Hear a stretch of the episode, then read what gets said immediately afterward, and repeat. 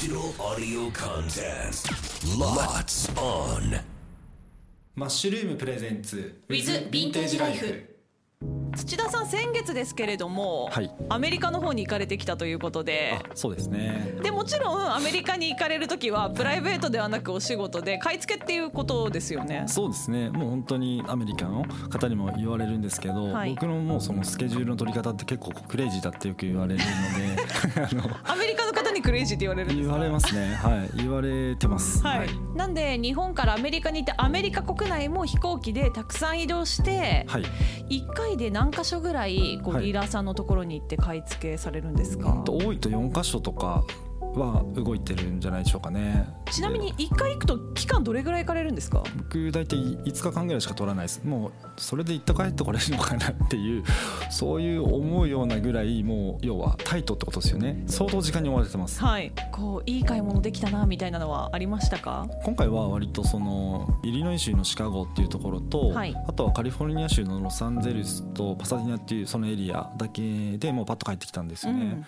滞在期間も少なかったですけど、はい。ちょうどそのアメリカの方でヴィンテージのショーというかイベント的なあの、まあ、そういうプロのディーラーさんたちが一箇所のその開催場所に集まって、はい。でそこに僕らそのプロのあのバイヤーの方だったりとかあとはまあ一般入場もできるので、はい。買い物をまあ楽しまれる、まあ、方も一緒なんですけど、うん。まあ、ベースは割と僕らサイドがそのプロのディーラーから買わせてもらうそういう商品が一箇所にこう集中するので、はい。自分みたいにあいろんなところを動く人間からしたら、うん。とてもその都合のいいその場所で結構割とあの集約でき できるので。あんまりないんですか？そういうイベントうはーんとまあ、そういうイベント自体があの浸透してきているのでどちらかというとこれからもっと増えるのかなってそういうふうに、まあ、感じてますけど。今回そのお買い物というか、はい。まあ仕入れられた商品の中で、はい。これは良かったなみたいなの一つ何かこう挙げられるものありますか？一つっていうと難しいかもしれないですけど。そうですね。今回はヴィンテージ好きな方からするとニーズが高まってるなっていう、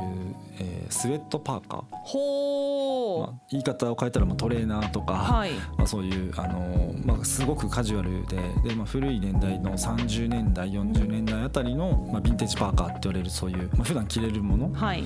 そういうものが今すごくこう求められていてでその中でも珍しいものとされているスポルティング社の30年代のちょっとディテールその作りが変わっているパーカーを 買い付けできました。1930年代ってことですか？そうですね。そんな状態でパーカーあるんですか？そんな古いもので。そうですね。そこもまたこう人それぞれでこうなんていうんですかね好みが出ちゃうと思うんですけど、はい基本的にそういうの好きな人は日本人もそうですしアメリカ人の現地の方もそうなんですけど当然そのすごくこう着込まれていたりとか色がこうフェードしているといううんか退色しているというか抜けていたりとかダメージがあったりとか。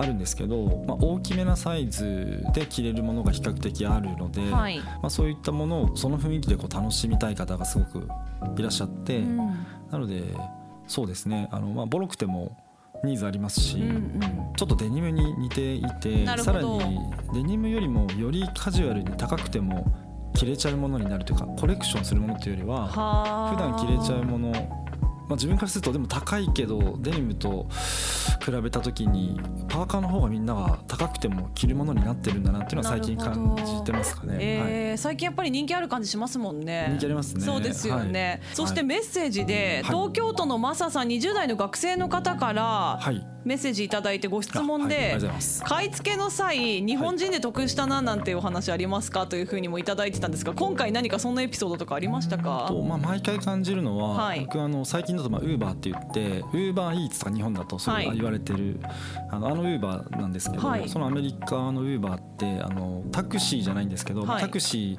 ーのようなあの会社に属するような人たちが個人でおそらく登録されていてあのそのアプリを使うと、はい本当に1分とか2分でその場所にやってきて。お迎え来てくれお迎え来てくれててまあ本当タクシーみたいなイメージですよねタクシーみたいな感じなんですけど、日本のまあ、それで Uber っていうそのアプリを使って自分はもうパッとこう移動したりするんですよ、まあ、日本人だと分かると結構な確率で日本に行ったことがある、まあ、京都とか東京に行ったことがあるとか、はい。っていうのとで日本食が好きな人が圧倒的に多いので。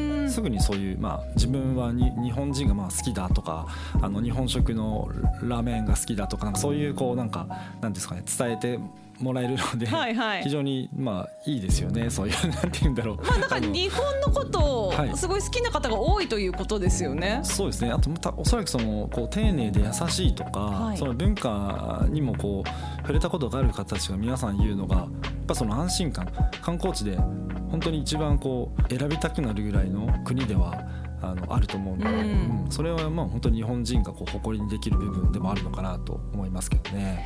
次回がまあ10月今月のまあ半ばぐらいにはいまた買い付けに行かれるということで、あはいそうですね。またはいぜひ行かれて素敵なエピソードがあったらいろいろ伺いたいと思います。すねまたはい、ぜひはいお話しさせてもらいたいと思います。